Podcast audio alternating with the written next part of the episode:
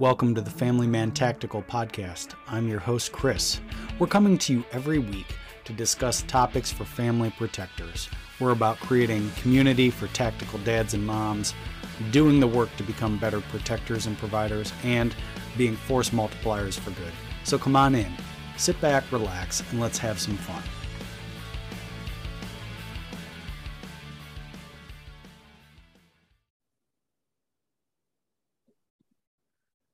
Welcome back to the Family Man Tactical Podcast Show.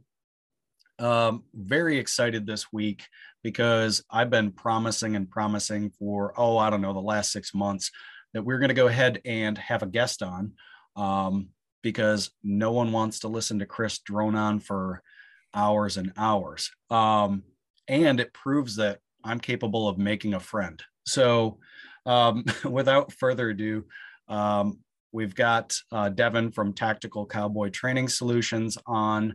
Um, and I just want to say a little piece here. You know, again, this brand is is been when I started this thing, it had very little to do with me, um, Chris, just more or less kind of the avenue, the buddy uh, to talk about these things, but really start to bring in some subject matter experts. And that's what's coming to fruition today. So that's why I'm super excited. Again, we're about building community, doing the hard work as family protectors, and then going out and being force multipliers for those um, that that want to do the same thing. So um, this totally fits in there. And um, yeah, so Devin, introduce us. Let us know a little bit about you. Um, what makes you tick? Uh, where you been? What you doing? Go for it. All right, brother. Yes, so nice to meet everybody. My name is Devin, last name Soto as um, Chris just mentioned, owner and operator of Tactical Cowboy Training Solutions, which is a training company that we have here in Utah County, Spanish Fork to be exact. And we focus on everything from basic firearm safety for children all the way to this past weekend, we had a two like a full two day CQB course where we had regular civilians, ex military guys, and a couple law enforcement guys attend. So yeah, we do it all. And our focus is just to provide really awesome training and preparedness stuff for our local community here in Utah County. And hopefully, eventually, we can branch out. We've branched out to Colorado a little bit. And we're working on some stuff in Washington State. And we're about to go do something in late July down in St. George, Utah. So we're slowly branching out. And our focus is just to, like I said, bring super awesome, fun training to everybody. But yeah, so you want to go what? To go for the full life story? yeah, man. I want to I want the audience to know about you just for right. kind of a little bit of a background for the audience. So, I again, this is not my day job. This is a labor of love, something I'm passionate about. Um, and my training mentors kind of told me, you know, hey, continue the mission, right? Um, yeah. so that's that's kind of what this is about. And so I I waded into this pool of like you know having a brand and reaching out to other tactical trainers and all that kind of stuff very slowly. So devin has been somebody that you know i've been vetting he's been vetting me we started talking and and it's been a while we've been talking about this. Same thing with uh, stephen over at adapt or die and a few others. Um so that's why you know again I'm, I'm excited. He's not just somebody i'm like oh grab this guy. He'll come on the podcast. Like i've been excited about having you on on this for a while um one because your content. So like if anybody knows first of all what's your what's your handle on instagram devin? Yep. So for the instagram for the business is at tactical cowboy zero one. Can't forget it. Cool. So first of all I, i'll have that down in the show notes uh, for everybody but i think it's you know important you go over and check out his content because he's told me a bit about his background and he'll tell you here in a minute but he's not one of those people that's like oh hey here's my background and this is why you should listen to me. I i got the vibe immediately uh hey this is the training this is the doctrine this is what we're doing in a very humble way but confident. And oh hey by the way here's my background. And seeing that is just it's I don't even know how to say it. It's it's a little bit different than what you're used to seeing in the industry and the training and the the instruction stands on its own and you got a heck of a background so why don't you why don't you tell us all about all about it heck yeah my man yeah, I guess maybe the word you were looking for was refreshing. yeah, that's you got it. Yeah, so um, getting a little bit, a little bit of the background on the training stuff, and then maybe we'll go into the whole life story later. Right on. But so yeah, my background in the tactical realm, I guess you could say, would be so I got to serve uh, five years in the army and all at Second Ranger Battalion. At uh, so that was a really really good experience. I joined when I was 19, so I was fresh out of high school, brand new guy going straight through basic training, airborne and ranger selection. So that was a pretty pretty good experience. And then when I was my time in the military, I got to do four deployments overseas to Afghanistan and then along with that, through my five years in at uh, 275, a bunch of really cool training schools. So got a lot of really good experience there. After I got out there, I got my bachelor's degree in human physiology from the University of Colorado. And that really helped me understand, you know, the human stress response in regards to self-defense and how neurologically we actually start to understand how to shoot and how to perform high-level marksmanship, you know. So that's been a really nice help. And then ever since then, I've been doing, you know, tactical cowboy and then a lot of uh, private security type stuff. So I've gotten to go to a lot of really cool training opportunities and visit a lot of really cool places doing that for the last few years. And yeah, I've just been here in Utah utilizing these experiences to help people. And like you just noted too, Chris, one of our biggest things is we approach training with an open mind and we are very relaxed about everything. So for me and all the guys I employ to help me out, we refer to ourselves actually as mentors, not instructors.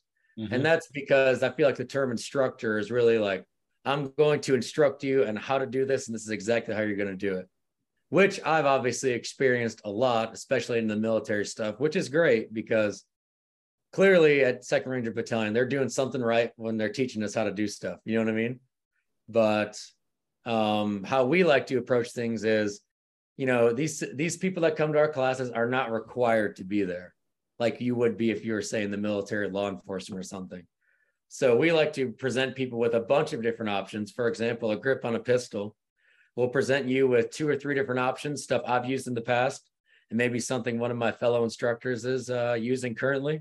And then we give you the tools for you to decide then okay this is what works for me and this is how i'm going to do it. You know what i mean?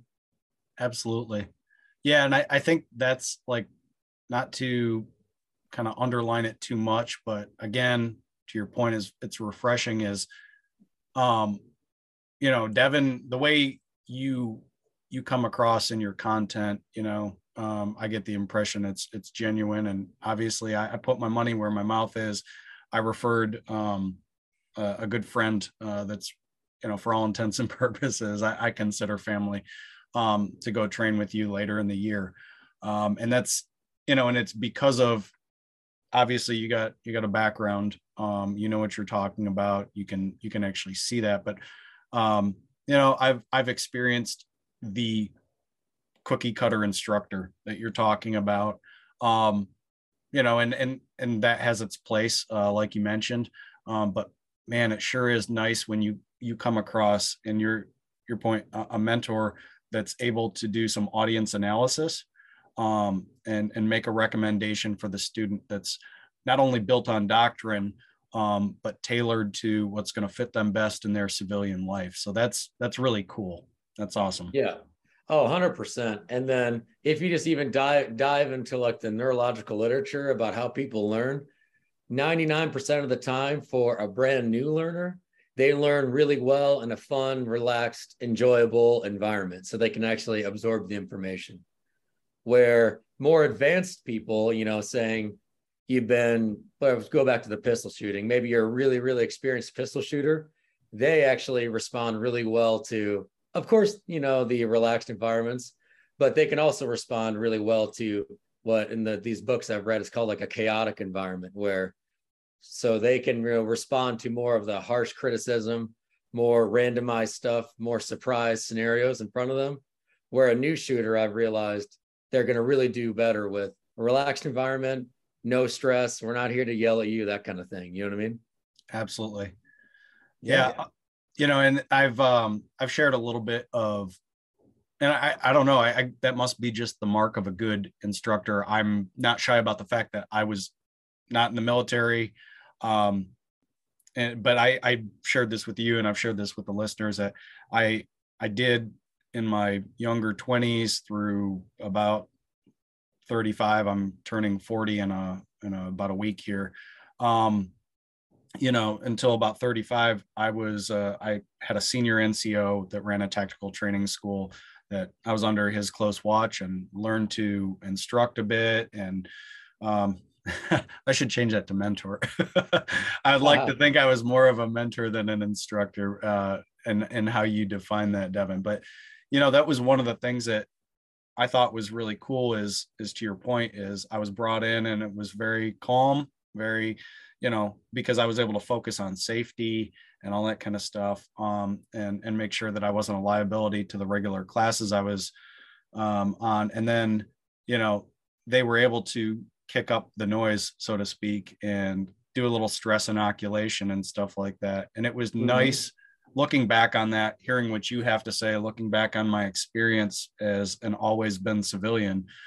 Um, I'm just really thankful it was done that way instead of, you know, shock and awe and uh, yeah, maybe developing some bad habits up front. So very or, cool. Or even the kind of stuff where, like, I always go back to my first experience when I was in college. So before I would join the military, I actually never, I never even shot any kind of gun. So the only experience I had had up to that point when I was in the, I just when I got out of the mill was going to ranges when I was in, you know. And mm-hmm. of course, we had decently strict rules, but at you know at any special operations unit after a while you get you know everybody's confident in everybody's skills so you get to a certain level where you go to the range and it's pretty relaxed and everybody's doing their thing and everybody knows what the mission is. But i remember when i got out of college or got out of the military and into college and i had a girlfriend at the time me and her were going to go to the range and i had my own ar and my own glock. And i was like all right you know let's go to the range. I've never i've never even been to a civilian range at this point and you know we the guys were not friendly which i'm sure many people have uh, listening have experienced. They weren't friendly. They treat you as if you are kind of an idiot. And you know you got to sit down and watch your little range video. And then they had to go out there on the range with us and stand over your shoulder just to make sure we're shooting safely. And of course all that stuff is super important.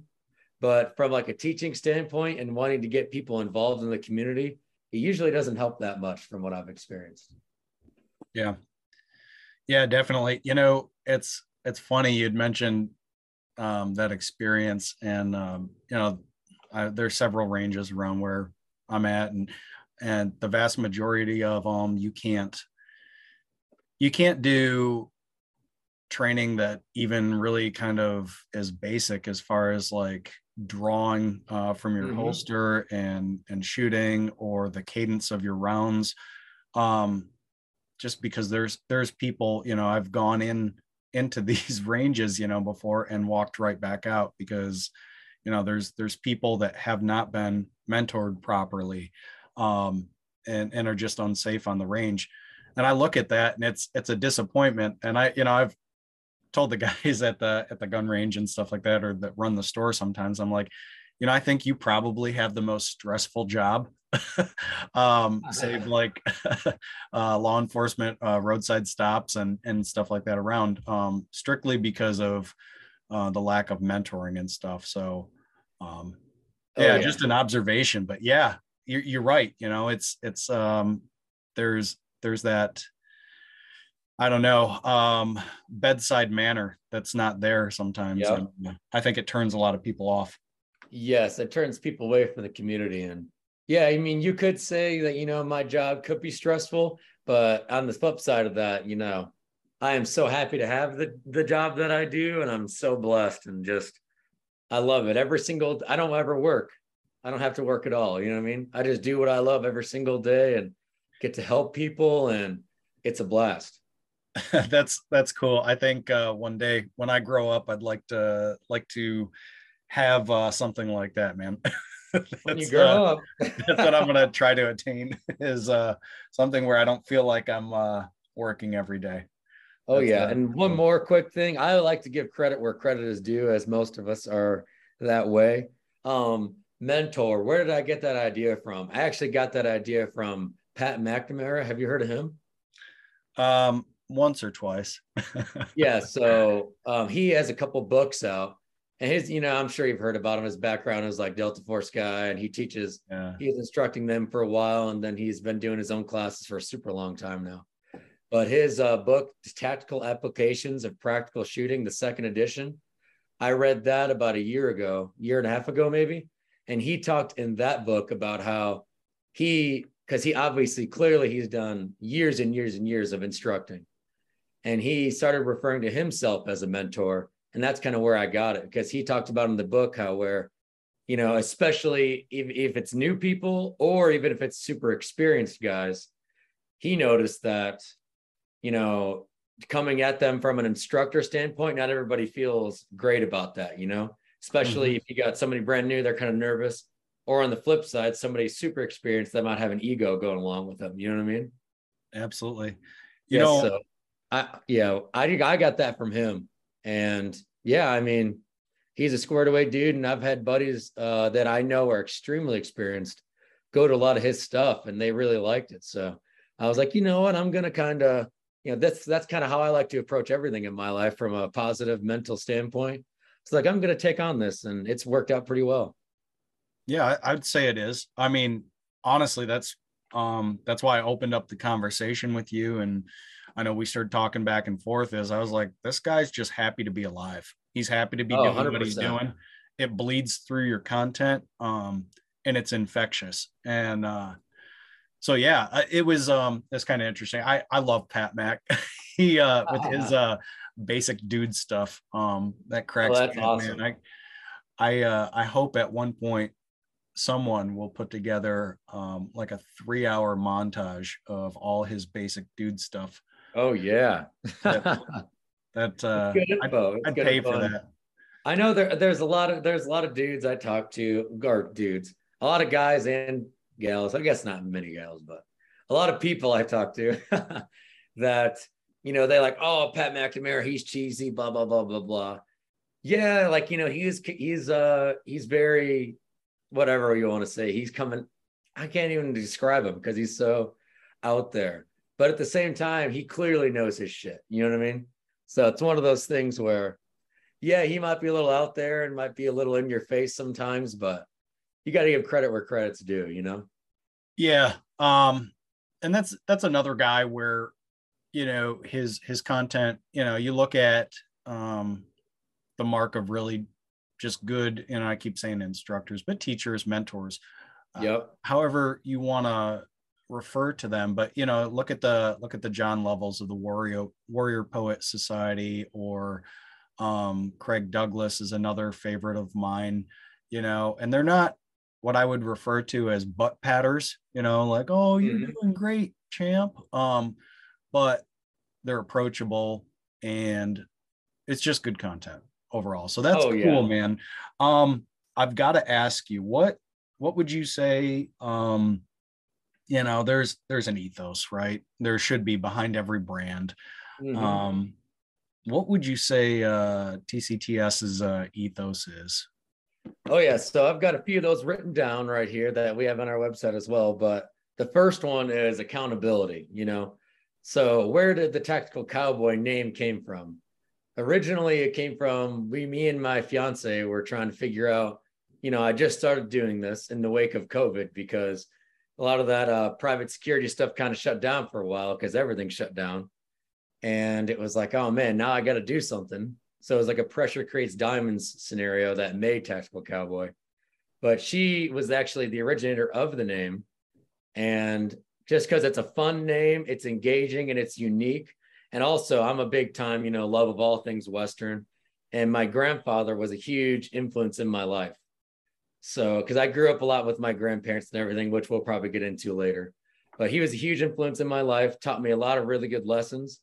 And one, which I'm sure you've heard of, is measure twice, cut once. Everybody's heard of that, right? Yep. So measure twice, cut once really became, you know, once I've decided on tactical cowboy and it really made me think of him and everything. And one of those lessons that he taught me, it works perfectly with accountability because us as gun over gun owners, especially in the civilian world, we own these guns for what self-defense, you know. And if we're going to use these guns or use these uh, tools, I guess you could say, we need to be accountable for everything we do with them. You know what I mean? Mm-hmm. So measuring twice, meaning, okay, do I actually have to employ this weapon system? Do I actually need to use this? And then also, okay, if I decide I need to use it, I need to make sure I only cut once, meaning I need to execute my shot because, you know, as a civilian in this world, and honestly, as anybody, even law enforcement officers, obviously, as we can see, if we send a projectile out into the world and it doesn't, you know, cut once, or for lack of a better term, meaning I missed the target and now I damaged somebody else's property, or God forbid somebody else, now I'm the criminal. You know what I mean? That's just how it is. Mm-hmm. Yeah. So accountability is pretty much one of our main ethos because you got to have it. And then that's why you've seen a lot of our targets online. Our main pistol standard is basically 30 rounds of a dot torture in single rounds, uh, double taps, or sets of five. And for all my new shooters, basically it's a pretty tight standard of accuracy. It's only three yards away, but it's pretty small circle. And that's one thing like, okay, we need to pass this drill flawlessly without like, there's no reason to move on past that until we can do it. Because if you're going to be, you know, using these weapons in self defense, these tools, I guess you could say, you are accountable for every single round you send. You know what I mean?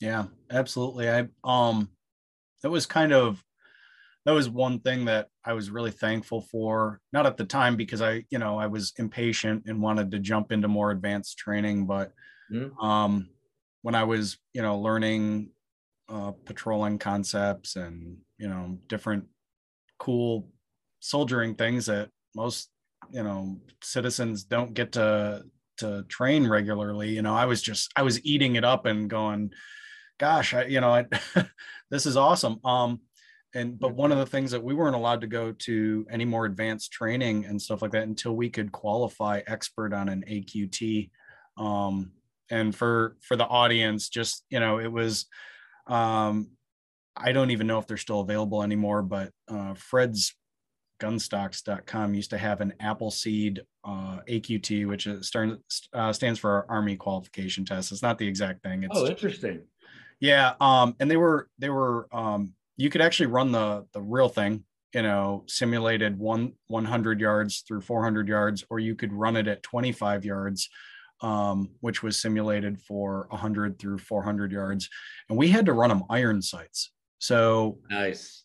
at the time you know we didn't have as many so this is probably like 2008 you know we didn't 2005 through 2008 we didn't have as many optics options. Anything good really cost money. You know, you didn't have this middle ground Holosun as much that you do now and and stuff mm-hmm. like that. So a lot of guys, man, I would my first my first rifle was a real battle rifle. It was a M14S. Obviously, it wasn't full uh, select fire or anything like that, but mm-hmm. you know that was that was one of those things where you know I learned to shoot. I learned to shoot for real on iron sights, and um, but anyway, the point the point was, hey, you know, you're no use in the field to your community or wherever you might need to apply the concepts you're learning if you can't hit what you're aiming at. Um, and then exactly. it kind of stepped up from there where it was like, okay, great. We're going to do 100 yard wind sprints between stages of fire.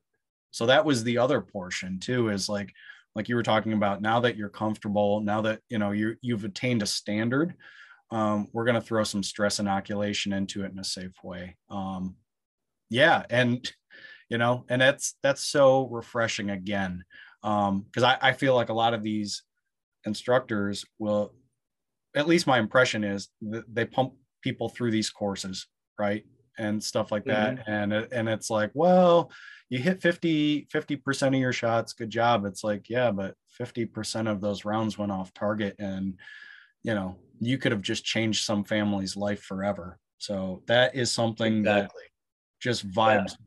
so much I, I, I, always like to uh you know you I, I always you know tell people okay you did not meet the standard in this situation but you got to do it in like a compliment sandwich you know it's mm-hmm. like hey man you know your grip and form was looking really good but you kind of failed to meet the standard but at the same time we're getting there we're getting better yeah Yeah, and that's that's the thing. I mean, I it took a while for me to qualify expert um, on that course of fire with a rifle, and you know, and do it from field shooting positions, right?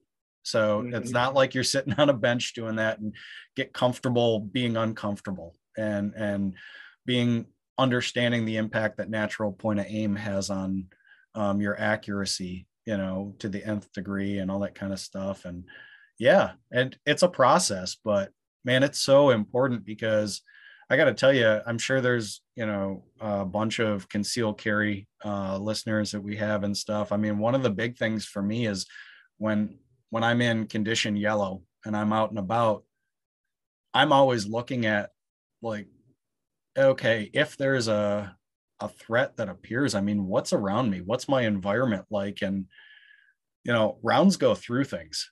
It's not just mm-hmm. like I, I think the over penetration thing is is a little bit uh, blown out of the water, but at the same time, rounds were desired uh, designed to penetrate. You know, and yeah, it's it's a huge responsibility. It's uh, and I'm so happy to see when you put out content that um, underlines that and highlights that. I don't think there's enough content out there saying, "Hey, yeah, this is why we don't practice the speed rock anymore because we found out that shooting rounds from your hip is is really dangerous to to other people."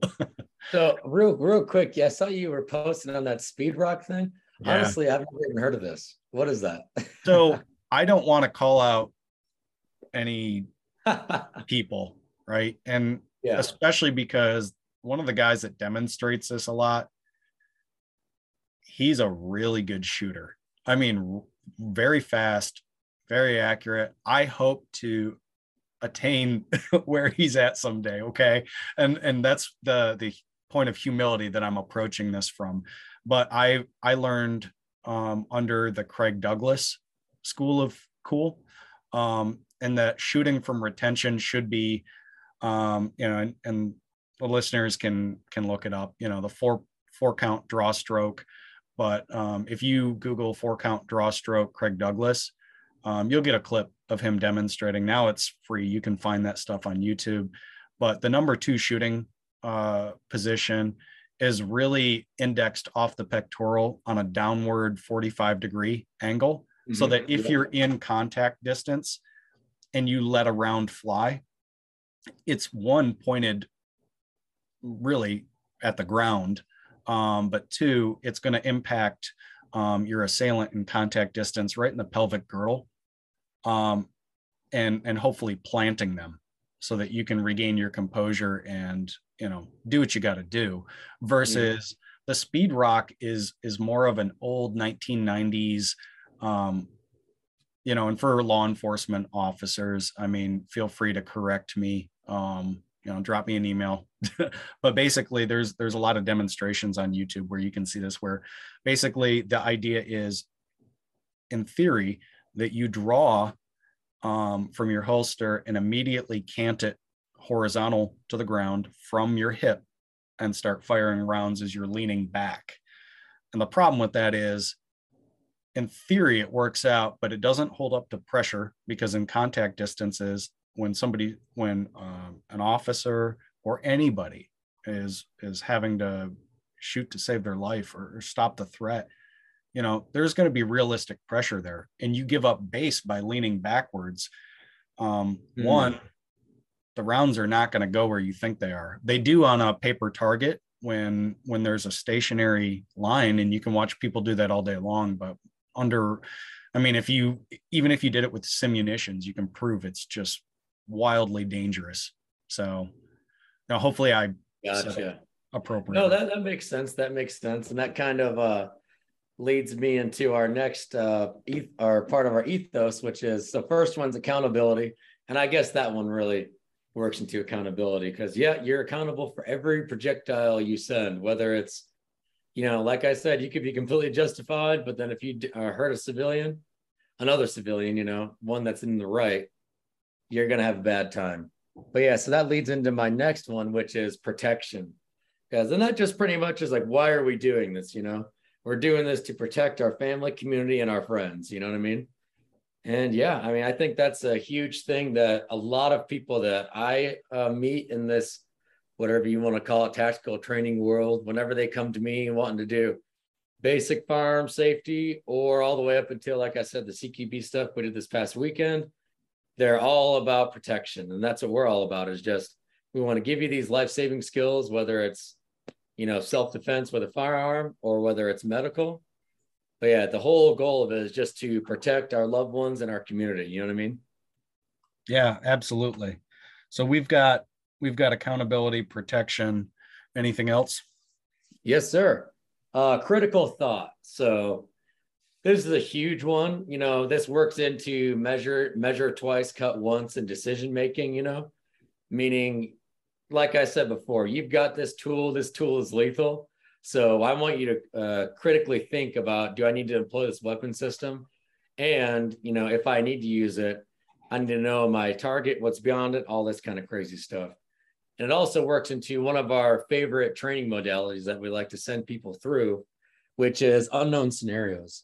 So I've done a lot of different shooting and shot with a lot of different complete badasses, like from awesome civilian shooters all the way to you know, other Army Rangers, Special Forces guys, Navy SEALs, Delta guys, I've gotten to shoot and train with all these really different cool people. And one thing I've noticed is a lot of times we do a lot of drills at the range when it's like, you know, a bunch of cool targets similar to like a USPSA match or whatever, but it's a known scenario. So, okay, you're going to go from here to here. You're going to shoot these targets all with a three rounds or whatever. And then you're going to shoot this one in the head and then we're going to do it as fast as as fast as humanly possible you know what i mean mm-hmm. which is really good training but we like to do things a little differently where uh, one of our favorite things to do with newer clients and especially at some of our more advanced classes is like i said unknown scenarios so that's where we'll take somebody they'll actually be facing uprange we will set up a complete completely different scenario behind them every time where you've got non-threats, you know, maybe in front of your target or beyond your target or both. We've also got our art auto targets, which you've probably seen online, which oh, yeah. they they pop up on a certain scenario. We set them on, and they only fall if you hit them accurately, which is really fun. So yeah, critical thought, meaning with these unknown scenarios, we say, all right, you know, you guys ready? You got your uh, magazines loaded and everything threat, they turn around and now they have to decipher okay, what do I need to do here? Are there friendlies? Are there combatants? Where are they?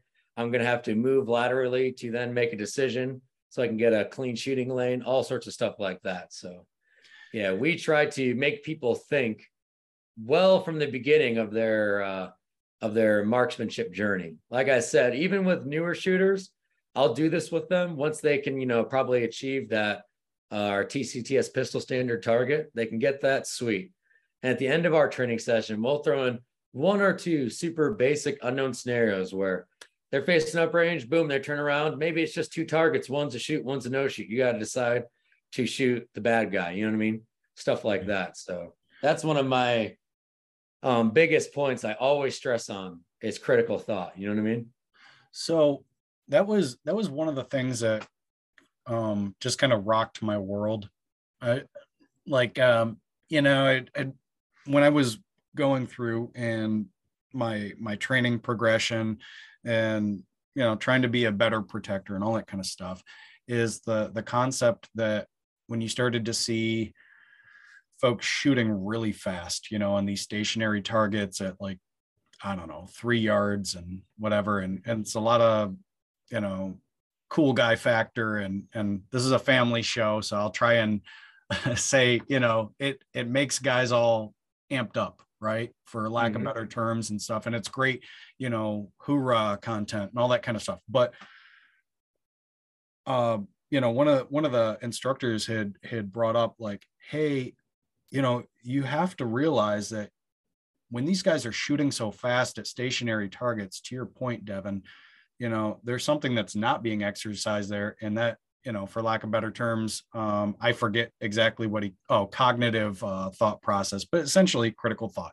exactly mm-hmm. what you're saying um, and i know there's there's different targets out there that'll work that you know the um, for folks that have seen the the triangle square circle and their primary colors blue um, yep yellow and red, right? Um, and and and then they're numbered as well. So you you have a training partner calling this stuff out. So you're exercising. Okay, I'm not just blasting a bunch of rounds into a silhouette.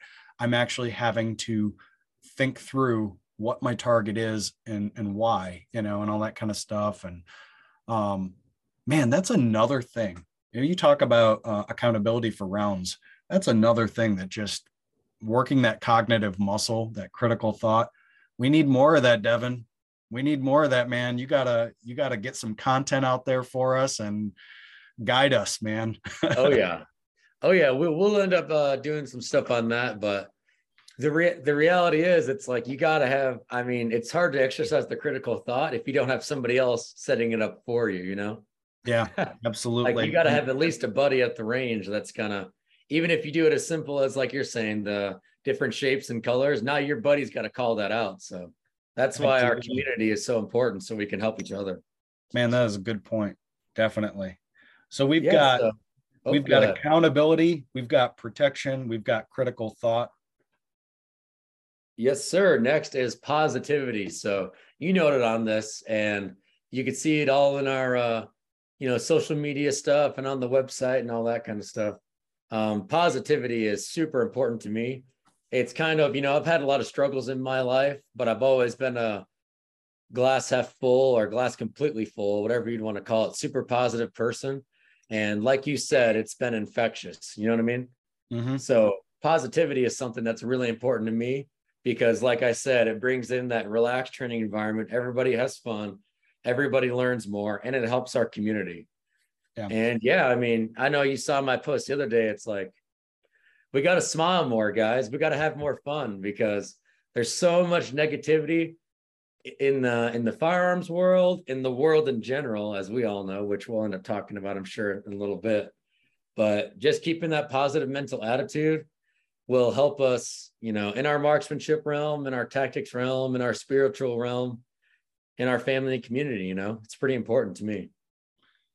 Yeah, there's, you know, that's that's one of those things. Um, you know, it's easy to get caught up in all of the crap, right? That's going on and mm-hmm. all that kind of stuff. And you know, there's there's little things like just and I have to do this for me. So I you know, just kind of remind. I had a good discussion with uh, my buddy last night, who was over, and again, I, I mentioned we were doing this, and um, you know, and and he was giving me some constructive criticism and stuff like that. Um, and it, it was one of those things where, you know, it made me think about how I'm viewing the blessings that are are going on, you know, in this country and all that kind of stuff. Like one we could sit here and and be you know say oh look at all the corruption look at all this and that but man we still live in the freest country in the world.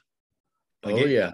you know we still um you know we we still get the opportunity to go out and preach uh responsible firearm ownership. We we still get the chance to infect other people with um, the ideal the ideals of self-reliance and uh, freedom and all those kind of things. And i i think you know if you look back uh, at how things were how firearm ownership and tactical training in the civilian world was viewed in the 1980s and 1990s um, versus where it's at now it's like man there's there's a lot of switched on people whereas you know if you had a tactical training course in the 1980s with ARs, people would be like, well, why do you need that? That's the impression I get. So, mm-hmm. you know, um, you had mentioned glass half full or, or all the way full. really, I think we're a lot closer to all the way full, even though um, there's definitely some issues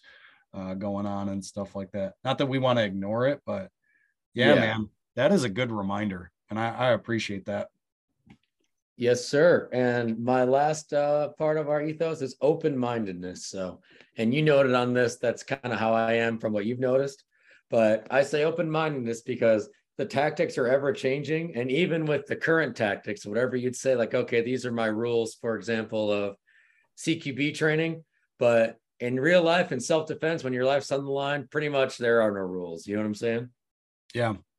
So, yeah, open mindedness in terms of actually employing these skills if you had to in real life and then open-mindedness in just the training realm you know everybody's got a different way they do it like i said we try to show everybody for example in a pistol grip different ways to do it and uh yeah i mean open-mindedness is huge because if you're closed-minded you're never going to evolve and we want to be constantly evolving to the world around us you know what i mean?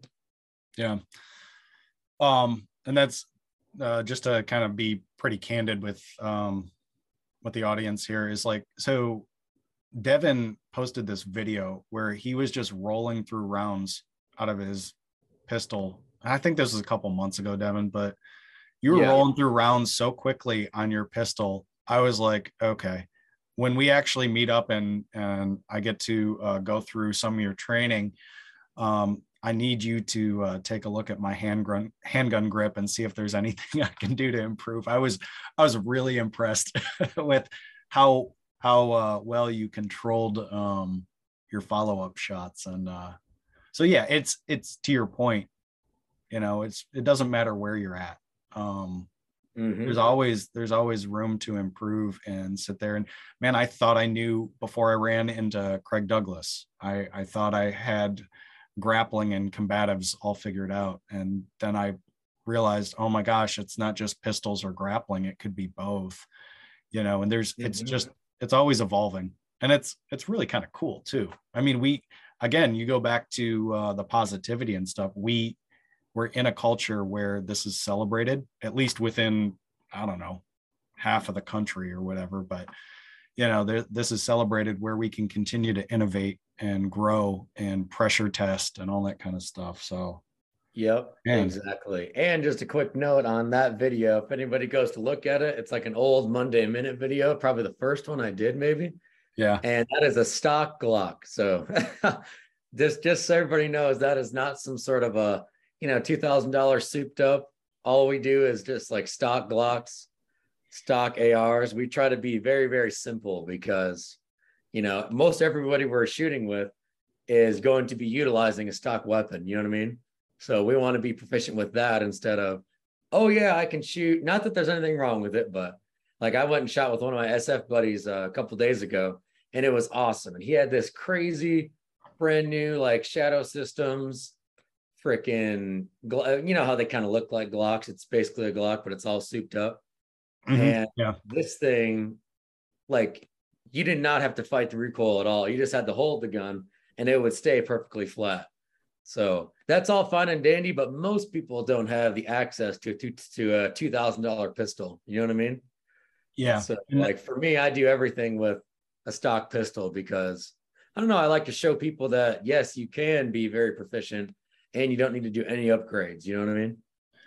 Yeah, that is really encouraging too. Um, because you know, at a certain point, I mean, you can go out and get all these different triggers and stuff. And I've always worked on my own Glocks and all that kind of stuff. But at the end of the day, I was here, you know, I came from a background um, working in the defense industry, uh, building combat vehicles, and and I was highly involved with the engineering uh, side of things and we were always concerned about stacking tolerances and all those things and mm-hmm. you know and and deviating you know it, when you were very careful about when you put a deviation request in from the original design because there was an engineer that did that with thought. There was a reason behind it. You start changing all these things you you could in theory run into some issues. Now i know there's a bunch of uh, pressure tested um, you know aftermarket stuff some from high quality manufacturers. So i don't want to knock anybody if you if you run that in your pistol. But man, again, you go back to refreshing, uh, refreshing to see somebody rolling with a stock Glock and really just running it like whoa, you know. Um, so that's cool. I like. Oh that. yeah, but yeah, there's like you said too. There's nothing wrong with all that, uh, all those upgrades. I mean, clearly the best shooters in the world use all those upgrades for a reason because it works. You know what I mean? Yeah, yeah, definitely. Um, and you know it's kind of funny i i switched from a gen 4 Glock 19 that did have um an aftermarket i think it was a, a precision overwatch uh trigger. And you know i i kept the connector uh, stock on it. But even that did did wonders for um over travel and reset. Um, Mhm. But I switched to the the Gen Five, and I've noticed even though people advertise um, those triggers all over the place, um, the Gen 5's pretty decent. It's a pretty decent trigger. I'd be interested to hear what y'all think. But um, not nobody has any aftermarket triggers for the Gen 5 in stock. And they Oh, haven't wow. been for like a long time. Yeah, I wondered. I, I, I got to start asking around why why are all the Gen 5 um, aftermarket triggers out of stock? If you know, I want you to write in and school me. Um, because I just, you know, I'm I'm a gear nut. I pay attention to what's going on there. But uh, Oh yeah, yeah. For that's interesting. Yes, from my standpoint with triggers, I actually, you know, I am biased because in my military time, then after that, I'm doing all like the private stuff and everything, and on my personal weapons, I've just had Glock 19s or 17s the entire time, so I'm extremely used to it. mhm, But even if it's any other pistol, I actually prefer the stock trigger over a competition style trigger. I mean, it depends on your goal, but I'm talking mainly for self defense and that kind of thing. Yeah. Because I like to hang out at the wall of that trigger. So when I'm ready to break that shot, I can do it no problem. And the reality is, if I have to employ this weapon system in real life in a real self defense scenario, I am going to be, you know, ultra strength on that pistol, meaning my grip's going to be insanely tight. And if I have an extremely light trigger, I feel like it's going to be pretty likely that you might end up breaking that shot before you want to. You know what I mean? amen. I got gotcha. Accountability. Yes, sir. yes, sir. It's almost like there's a reoccurring theme here. yep. So, all right. So we've been through. We're. I, I feel like um, you know we're we're really getting to know you now. We're really coming into uh, our own on this podcast here. Um, anything you want to tell us about your life before I really start grilling you over stuff? All right. Um, I don't know. I guess we could just go into my background and Yeah. all man. that kind of good stuff. So I was just a small town, small town kid. Grew up in a small town in Illinois called Mendota, M E N D O T A. No, it's not near Chicago. Everybody asks, you know, "Oh, I'm from Illinois. Where at near Chicago? No, Mendota. Oh, where's that in relation to Chicago? That's how it goes every time. But we're about two and a half, three hours from Chicago, I believe. But Mhm. yeah, grew up in a grew up uh, blah, can't even talk. Grew up in a real small town. Um, grew up with my father. Um, I never knew my mother. I guess uh, she was kind of out of the picture when I was one or before that time period. So long story short, um, grew up with my father, and that being said, you know, no issues there. No, uh, no worries, because I had a really, really good childhood, even though I grew up without my mother Mhm. because you know I had my brother and then a stepmother for some time, and but in our small town in Illinois, I had my grandfather, my grandmother, and both sets of my aunts and uncles, and then many many cousins. So we had like a really strong family unit growing up in the small town in Illinois. So that was incredible. Um, growing up, you know, always wanted, you know, just like everybody else, right? Always wanted to be the top athlete, super popular guy. Always tried, but never really was that great at it. Like I was uh, you know, I tried in sports. I tried really, really hard, but I never had that, you know, incredible gift of athleticism. So this you'll this, you'll see where this kind of comes together later on. Long story short, tried really hard, never quite got there, which is all right because you got to put forth that effort and be able to accept losses. When I was 16, my father ended up passing away actually, which was a pretty impactful moment in my life, as you could imagine. yeah. So then at that point, I went and uh, lived with my grandparents until I ended up going to the military. But yeah, so that happened, graduated high school. Um, around 16, we're doing stuff for the football team. I got into lifting weights, and that became lifting weights, physical fitness became a huge passion in my life from day one, the first time I started it in high school. That led me to, as I was 18 years old, I had already graduated high school, or at least I was close to it around this time going to our local YMCA because back where I'm from, that's the only gym you got around there. Mhm. um, a I didn't know this guy was an army recruiter, but he became a really good friend of mine, Dave Martin. Shout out to him, he's super awesome. Um, he ended up, we were talking, you know, always seeing him at the gym, great friends. And he's like, Hey man, you know, you should be an army ranger. And I was like, What is I had no idea what that even was. I had a little bit of an idea because I'd seen Black Hawk Down like everybody else. Yeah. But I didn't have that much of a backstory on what Rangers did or anything like that. And, you know, thinking about the military, I always was on my mind because my grandfather served in the Korean War and all that kind of stuff. And my family was really uh, pro America, pro veteran, super patriotic town, all that kind of good stuff. So, yeah, he kind of brought that up to me. He's like, Yeah, you should be a ranger." And I was like, "Huh." So then he sent me some info on that, and that got me, you know, into that idea. And yeah, he signed me up. And then yeah, I went to basic training on January 11th, 2000, 2011. And then from there, the rest is history. And I say all that kind of stuff because um, to say this. So Dave Martin, I'm that my recruiter, I'm still great friends with him to this day. He ended up telling me way after the fact, after I got out of the army and everything. He's like, you know, you know why I, you know, came to you and said, "Oh, you should be a ranger." versus all these other guys. And I was like, I don't know why, because I wasn't like the most athletically gifted, but I was in good shape. You know, I was into physical fitness and that kind of stuff. But he said it's because I knew you could handle the uh, the mental stress of them breaking you down constantly because he recognized that you know with my father passing away when I was young, never knowing my mother, always trying to be a, an athlete and you know not ever making it to the like an elite level, I guess you could say.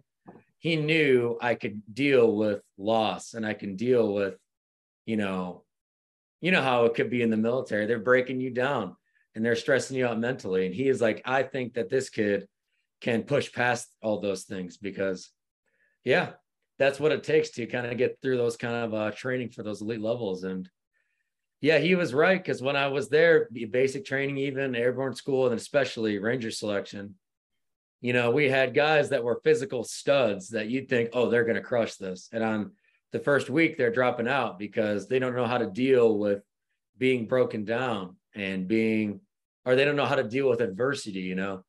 And while I wasn't necessarily the most gifted, I had a good idea how to deal with adversity at that point in my life. You know what I mean? That's um, that's re- really powerful. Um, obviously, because it's a powerful story, mm-hmm. um, and and background. Um, but I I think like you know just me if I were sitting here listening to this, I would also be thinking like you know, I'm, I'm sure there's a lot of family men out there and family women too. You know, this podcast is not just for for dads. Um, it's for it's for mama bears too. Um, and I know there's a small percentage of you according to the analytics, and, uh, and I'm very and I'm very thankful for those mama bears. Um, and but you know, you look at that and you sit there, and most of us in our you know in our citizen lives, you know, we're maybe working, you know, 40 somewhere be, between 40 and 70 hours at a job. Um, you know we've got families to take take care of houses yards mm-hmm. whatever you know and and you have to be real strategic about how much time you invest in your physical fitness and all that kind of stuff. So you're probably not rolling like a 22 year old that's got nothing but time on their hands to to be working on their physique and all that kind of stuff. So what you're telling me, Devin, is just it's it's really kind of encouragement for all of us family people out in the trenches, you know, um, mm to focus on maybe maybe things that we've overcome and and use that to uh, fuel the fire um, to not be broken down and stuff. But I'm oh, sure there's many takeaways that uh, you've been obviously down a road, and um, that's you know allowed you to be who you are and stuff. That's and that's intense and I, I appreciate you sharing that with us. Oh yeah and you know i guess you could say dealing with the adversity as you know because you're you said you're 35 years old you've lived quite quite a life so far i'm sure. Everybody listening adversity dealing with it never stops you know?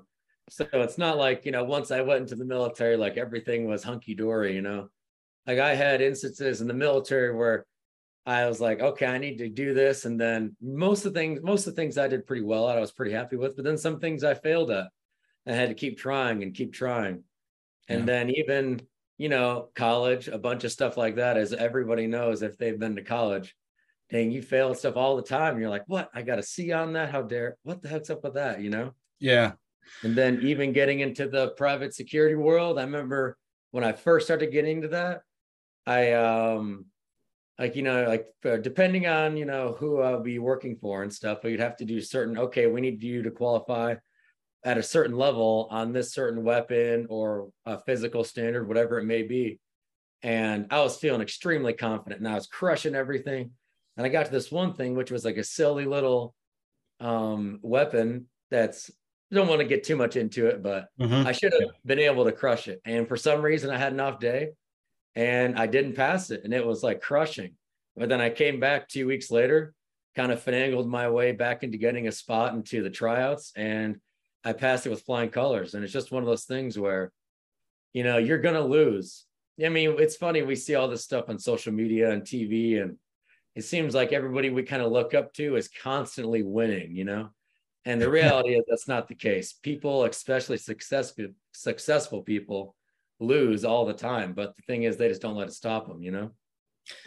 yeah you you bring up something that's um super super important to the family people too out there is you know since so so much time is provided you know this brand was not just about protection it's also about provision and that hits the preparedness thing Mhm. but you know I, I think there's a lot of takeaways there because in the providing aspect we all want to be better providers and you know balance that work family life and all that kind of stuff i i was just telling before we jumped on the podcast i was just you know small chat with devin and i had mentioned like i just came off i'm coming off of a huge week where you know just some really good things are happening at work um and in the career and stuff but last week you know I had to take some constructive criticism where I- I've just had month after month just crushing it.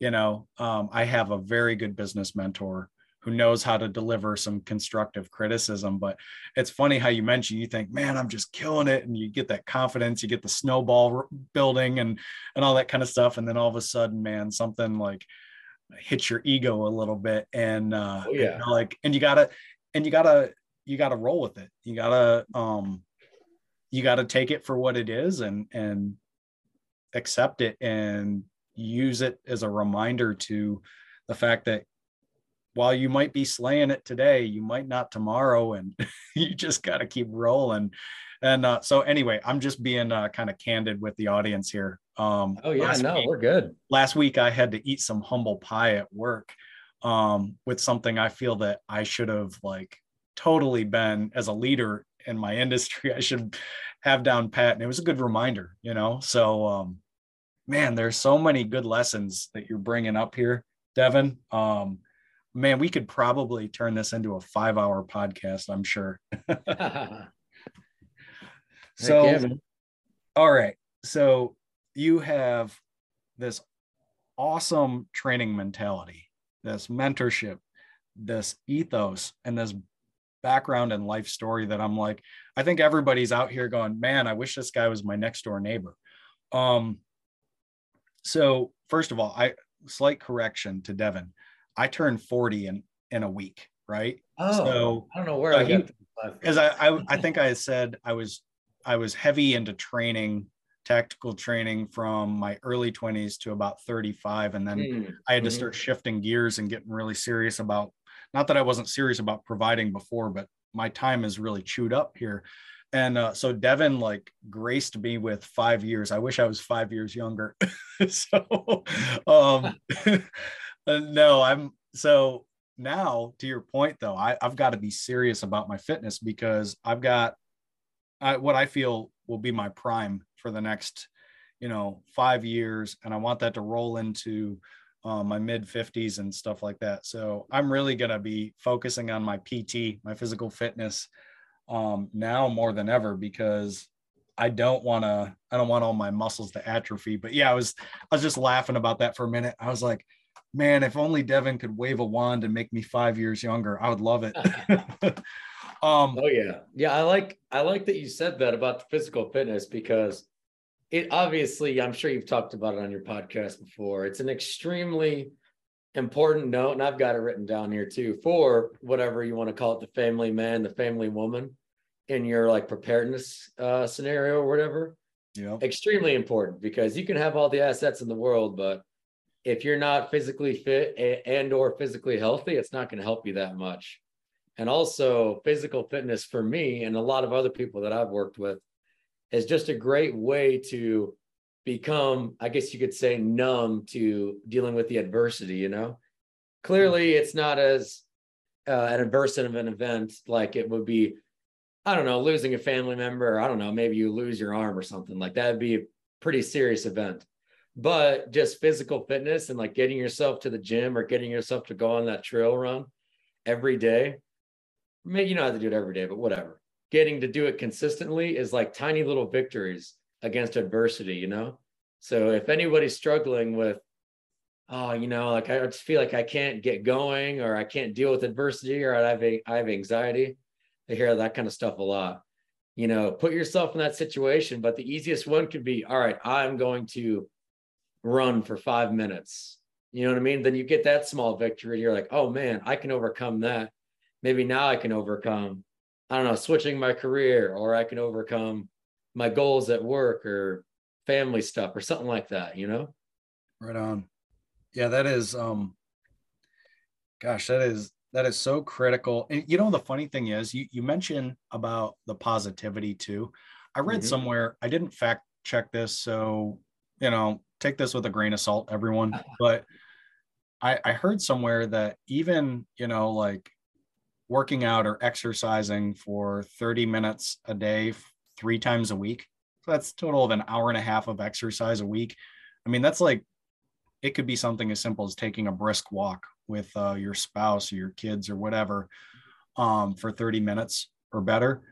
That is supposedly, scientists have said supposedly, that's the equivalent of a low dose um, antidepressant as far as its impacts. Now, I, I know, and that's not to say, I know antidepressants have a whole host of things, right? But I'm just saying if you cut out any of the negative impacts and just like took the positives, they say that that's um that's what that would have at the at the least. So I mean, your outlook on life, you know, and I, I try to remember when I don't feel like getting on my mountain bike and going for a long ride, I try to remember like, hey, I literally have a say so in my outlook tomorrow by getting my butt on this bike, throwing throwing some earbuds in, um, even though I'm like cutting out most of my situational awareness there and and going for that going for that six mile ride you know and it's not a long ride but i can do six miles pretty quickly and i have no excuse not to um yeah and it's into your point it's just it's a struggle sometimes you're like oh man I, I just had a rotten day. you give yourself little at least i do i give myself little excuses i'll be like oh yeah well I killed it today, so I can slack off a little bit. Or I had a rotten day, so you know I'm going to give myself a little bit of slack, and and that's at least for me that's dangerous. So. Oh yeah, yeah. You want to end up, you know, something I like to think about. A couple of things. One thing is to myself, just saying, you know, instead of saying I have to go to the gym today or I have to go to work today, I mean, I can't really complain about my life that much. I love my life, but your life's awesome. Instead of saying I have to, say I get to. You know, yeah, I get to go to the gym. I have the opportunity. You know what I mean? So that really helps me. Like, all right, instead of saying I have to do this, I get to do this because, yeah, as I we just, all know, you know, life gets stressful, but at least we're alive. You know what I mean? Yeah, I just literally just wrote that down. I was like, okay, I'm I'm gonna post that somewhere um in my office here. I'm gonna nice. in my bat cave. I'm gonna post it. I get to. Um, so that's cool. Look, we're I'm having a great time, and I'm looking at the clock here, going, oh man, we've been we've been podcasting for a bit. So I know we're gonna have you back on again, but before like we we shut this down, I want from your perspective, um, given everything that's going on in the world all the considerations, and just being a good family protector and provider, what are maybe the top five, top three, top 10, whatever things you think a family protector should be concerned about keeping their family safe in the future or what what should be priorities give give us a top oh. list oh yeah so i've got a few things written down but you know it all depends on what situation so there's it's really it's it's really tough question, you know, when you think about it, because it's like, oh, what situation are you really thinking about? Mm-hmm. But the first one I have written down is just simply being able to provide food, water, and shelter and essentials to your family, you know, because you could be this hardcore gun badass and have all these super cool, you know, I don't know, whatever you want to call it, like operator skills and all this.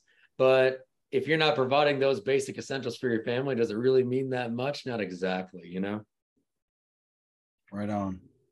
Yep. And then a couple other things I have written down is just family strength and cohesiveness. You know what I mean? Because, like I said, you could have all those skills, but if your family isn't a strong unit and they're not cohesive and loving, are they really going to work together in some sort of situation? And then that kind of leads me into having just basic uh, contiguous emergency plans with your family. You know, hey, if there's a fire in my house, what are we going to do? And then everybody's on the same page if there's an intruder, what are we going to do? You know, if this happens or that happens in public, you know, what are we going to do? You know what I'm saying? So if you're already thinking about those things ahead of time as a family man or a family protector, you've already got half the battle won because at this point, everybody's on the same page. You know what I mean? Yeah, for sure. Um, yep. Go ahead. Oh, I was, gosh, man, there's just so many good thoughts here. Um, yeah. I just, you know, and that's that's um that's definitely solid. Family, you know, I was talking about this with uh the Uvalde uh shooting that happened and stuff and and all the clatter that happens every time there's a sensationalized um shooting that's going on. And I, I don't want to go down that rabbit hole. I think I explored that to the nth degree on the last podcast, but you know, one of the one of the things that's it seems to be like causing or not causing maybe i don't know allowing this to fester is a lack of a family unit. And you bring up the the strength and the the loving attitudes uh, towards each other and stuff like that. And i mean look at look at all the broken homes and stuff like that. And i i came i came from an interesting situation myself. Um and and you just look at that and say you know how many of these problems in our society could be fixed with to your point maybe not the the perfect nuclear family but a loving support system um, where people are taught the value of life and hard work and respect for each other and stuff um man that thing that point you made it's like there's so much to unpack there uh, i can't be mm-hmm. stated enough yeah definitely um the emergency plans, man.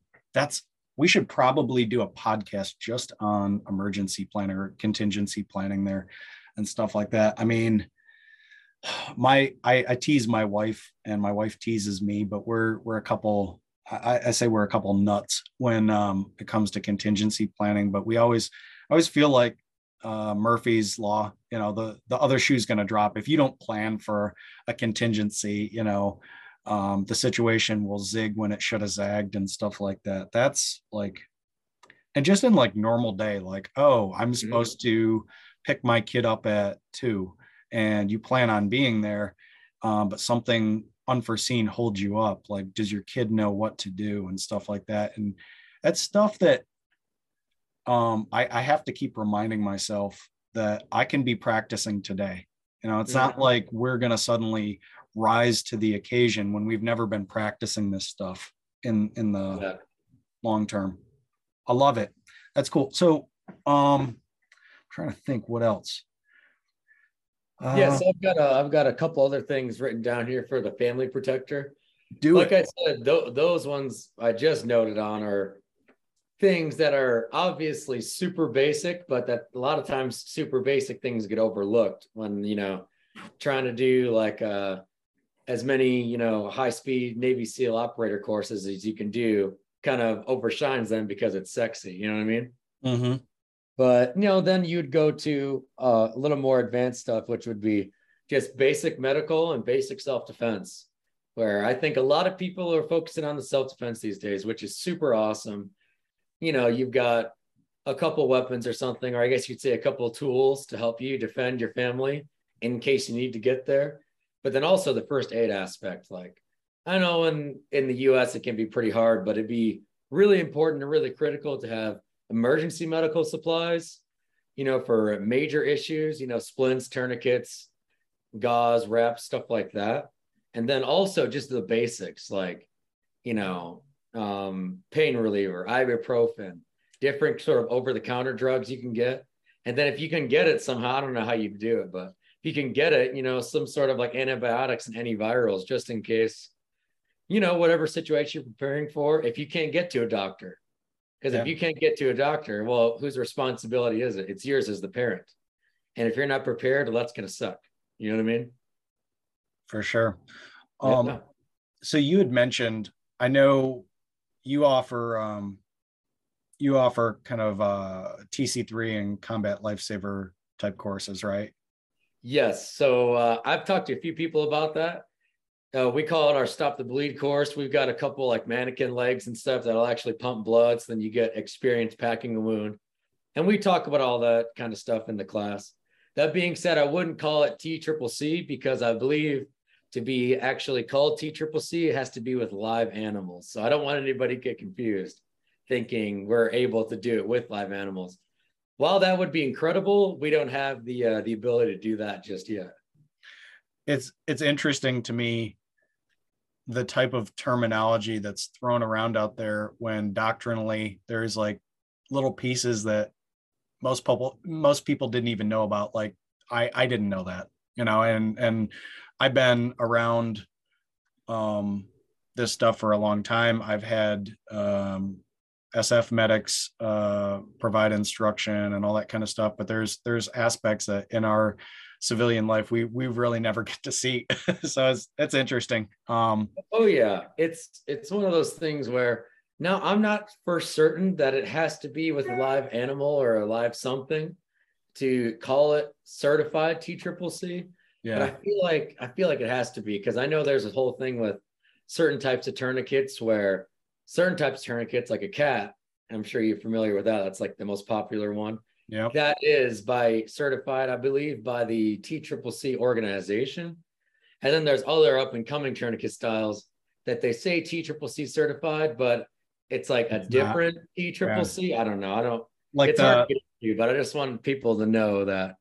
Yeah, like the rats tourniquet, it, it says it on there, and I don't want to go into that whole thing um, with uh, with that person's um you know it's like it's a company right? That's like named exactly. T triple c or whatever. And and it's i mean those rats uh tourniquets are are interesting. And and i have a bunch of those but i also have cats because mm-hmm. you know the cat is to your point it's probably the most you know i know the what the soft t is right up there too. And oh, you know the windlass on on the soft t is um, obviously metal, and the the one on the cat is is plastic. So, mm-hmm. um, yeah, I actually put that just kind of a, a note here.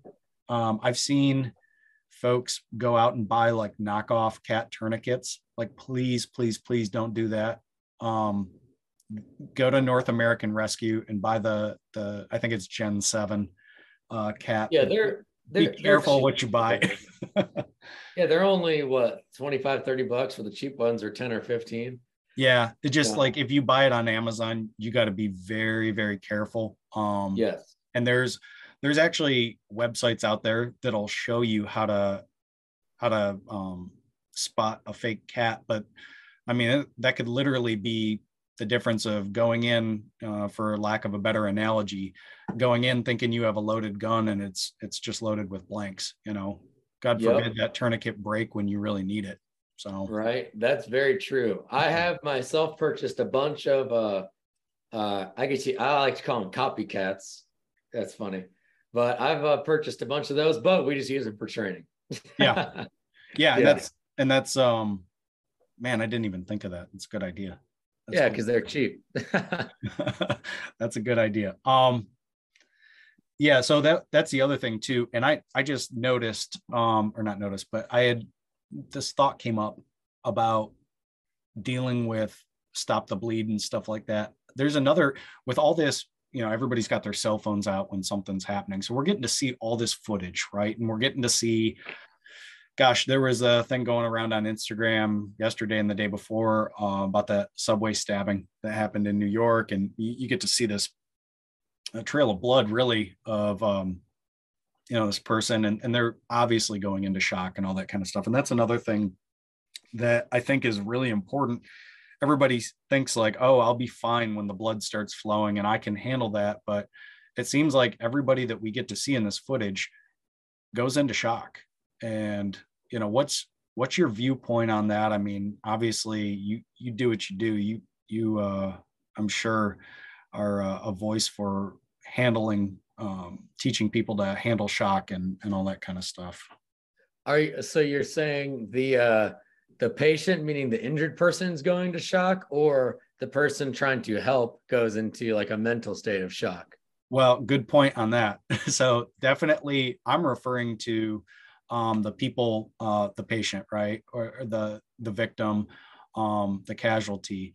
But good point on the the part you know everybody thinks like oh i'll be able to help and and jump in that. And i i know there's um you know that's something that you kind of need to be exposed to and um, desensitized and all that kind of stuff. But yeah i was speaking more along the lines of like the importance of um you know being able to help somebody who is a casualty and going into shock because so many people do oh yeah so for what we teach with our uh emergency medical stop the bleed course, which is focused on like serious injury like that, where somebody could bleed out. Of course, the first um, the first priority is to address that bleeding scenario. You know, whatever it may be, a chest wound, a thoracic cavity, or on the limbs, or something like that. And then we just teach people to treat for shock no matter what. You know what I mean? Mm-hmm. Because why not? Because that's just how, kind of how the recent training I've gotten is as well is it's like I know I feel like I know my stuff pretty well. That being said, I'm not an extremely trained medical professional where I can recognize, oh well, at this point I don't really need to train for shock, but maybe at this point I want to. I just do it anyways because it's probably not going to hurt them, but it would really suck if I didn't treat for shock and then they died because of it. You know what I mean? Yeah, absolutely. I just, you know, um, I, I just remember the first time I uh, I got a really bad laceration, and you know I had some capillary bleeding, um, but the I severed a good vein in my arm, and you know obviously uh, uh, bleeding from the vein has its own you know issues too, where you might not have arterial um, spurting and stuff like that. You could have cascading bleeding from the veins and all that kind of stuff. I didn't know any of this stuff, right? And and to make mm-hmm. matters worse, you know, the first time dealing with a major bleed, um, I was 18, you know, seeing my blood shoot across the room, um, man, I started, I, I realized I was shutting down quick, you know, my my cognitive process because I was starting to get tripped out by the blood. Um, and it it was funny how quickly that not funny but strange how quickly that set in um, and I had to find somebody really quick and say, hey, you know, I need help. I, I know I need to go to the hospital. Um, and that was done in enough time where I was putting pressure on the wound myself. But I knew the clock was ticking. And I like I could feel like, oh man, I'm starting to get real tingly. And um, yeah, it was really wild, uh, that experience. And I and I I empathize with people when I see these videos of somebody injured and stuff and and they start staggering and you know it's setting in. Um, I oh, think yeah. that's that's definitely something that uh, treating for shock um, is uh, is huge. Um, I think, and I, I I need to go through some retraining actually myself um, for uh, stop the bleed. So. Oh yeah, yeah. Maybe we can end up setting up something virtual for stop the bleed. That'd be pretty neat. Um, yeah, I think it's just got to happen, man. That's a good idea. Yep. Um, so all right, we've got, man, we've been at this. I think we've been going for an hour and a half, almost. Yeah, I'm, I'm good. I'm good. yeah. Um. So here's what I'm gonna do, um, just for the audience. I think we're gonna have to have Devin on, um, kind of recurring. I can tell you already right now, we're gonna have lots of stuff to talk about. I could pick this guy's brain, like I said, for the next five hours. Um, but I'm gonna do I'm going to do us a solid and kind of stretch some of these topics out into further episodes. Um, Devin, you cool with that? Yes, sir. Sounds good to me. Awesome. Okay. So before we go though, I want to um I want to know like where where can I go train with you? Tell tell the audience where where can we look you up? How can we get in contact with you to take some courses on not only running our firearms but um you know stopping the bleed and and other cool things. Uh, yes, sir. So, as you mentioned before, you know, we're pretty active on social media. Facebook hasn't really gotten that much traction. I'm not exactly sure why, just because, but we put the same stuff on there. mm-hmm. But yeah, so Facebook would be Tactical Cowboy Training Solutions. The Instagram page, which we discussed, would be at Tactical Cowboy 01. We also have a YouTube, Tactical Cowboy Training Solutions, that, like most any videos we put on the social media sites, will also go on there. And then we have our website, www.thetacticalcowboy.com pretty easy to remember. And yeah, on the website, we've got our upcoming course schedule. If you want to schedule a course or a private session, a scheduling app on there. And then, yeah, a bunch of really cool resources, physical fitness stuff, as well as the training tools and targets section, which we have five pistol targets and five rifle targets. So if you want to end up training yourself on some interesting standards, you can look those up too. That's solid. Um, yeah, man yeah, gosh, there's so much I want to cover here. And uh and I'm like, it feels like we've only been chatting for about 15 minutes. Um I know. so that's cool. All right. So I made good on a promise to start getting um some some folks on this podcast in the next, you know, how hopefully it won't take me as long. We'll get Devin back on, but we'll also um get a good friend of ours over um, at Adapt or Die, uh, Stephen. Um, and then just a, a buddy of mine who is a like-minded individual and um, back from the training days um, when I was learning to be a better family protector and stuff. Uh, I just call him OG Steve, so he doesn't get confused with uh, Steven over at Adapt or Die. Um, he's going to come on and uh, we'll drink some sweet tea um, and maybe some coffee or something and kick around uh, family man topics and stuff like that. Uh, do me a favor though, if you if you enjoyed Devin coming on, go over um, his handle uh, for Instagram is going to be down in the show notes. So if you're uh, you're on the gram, go over there and give him a follow and drop him a DM. Tell him you appreciated him on the show and let me know too. Um, like the feedback and uh, also drop me. I don't care if you drop me a DM and Instagram or you shoot me over an email. Um, let me know about some topics, things that you'd like to to pick Devin's brain on um, other stuff that we can talk about. But yeah, man, I, I cannot tell you um, what uh, an awesome experience it is to, to have you on the show. Again, there's so much I'm going to pick your brain about, but um, I know we've got, uh, we'll, we'll have, uh, we'll have you on again and have a great time. So I would ask you this, any, any parting shots you'd like to leave the audience with, um, anything coming up, anything you got to say? Well, I was going to say, so I'm actually about to be partnering with a local guy, uh, Jace Gibbs. He's a prior military guy that we have in our area. Mm-hmm. And we are actually going to be setting up some, he's going to be setting up, and I'm going to help him out with the CQB portion and the marksmanship portion. But it's going to be a, you know, home protection style course. Well, he where he will go over all those kind of basics we were talking about, emergency planning, all this kind of stuff. So I think I'll have to bring him on maybe one of these times and all three of us can talk because he's really into that stuff, you know, like you were talking about exactly how to implement a plan for these different scenarios. He's really into that. So that could be fun for all of us to link up too. Oh my gosh, man. maybe we should just uh, quit our jobs and uh, go do this full time. That sounds like it'd be fun. I could talk for a living. yeah, I know. I mean, that's pretty, that's pretty much, uh, that is pretty much my job a lot of times because you know teaching people mentoring doing this kind of stuff oh it's a lot of talking. So i always say you know i don't really have a job. People just pay me to run my mouth. You know what i mean? How cool. That's awesome. Well man i again I, I thank you for coming on and looking forward to the future. And i know i'm going to get some training with tactical uh, tactical cowboy training solutions meeting up with devin. I've recommended him uh, to other people.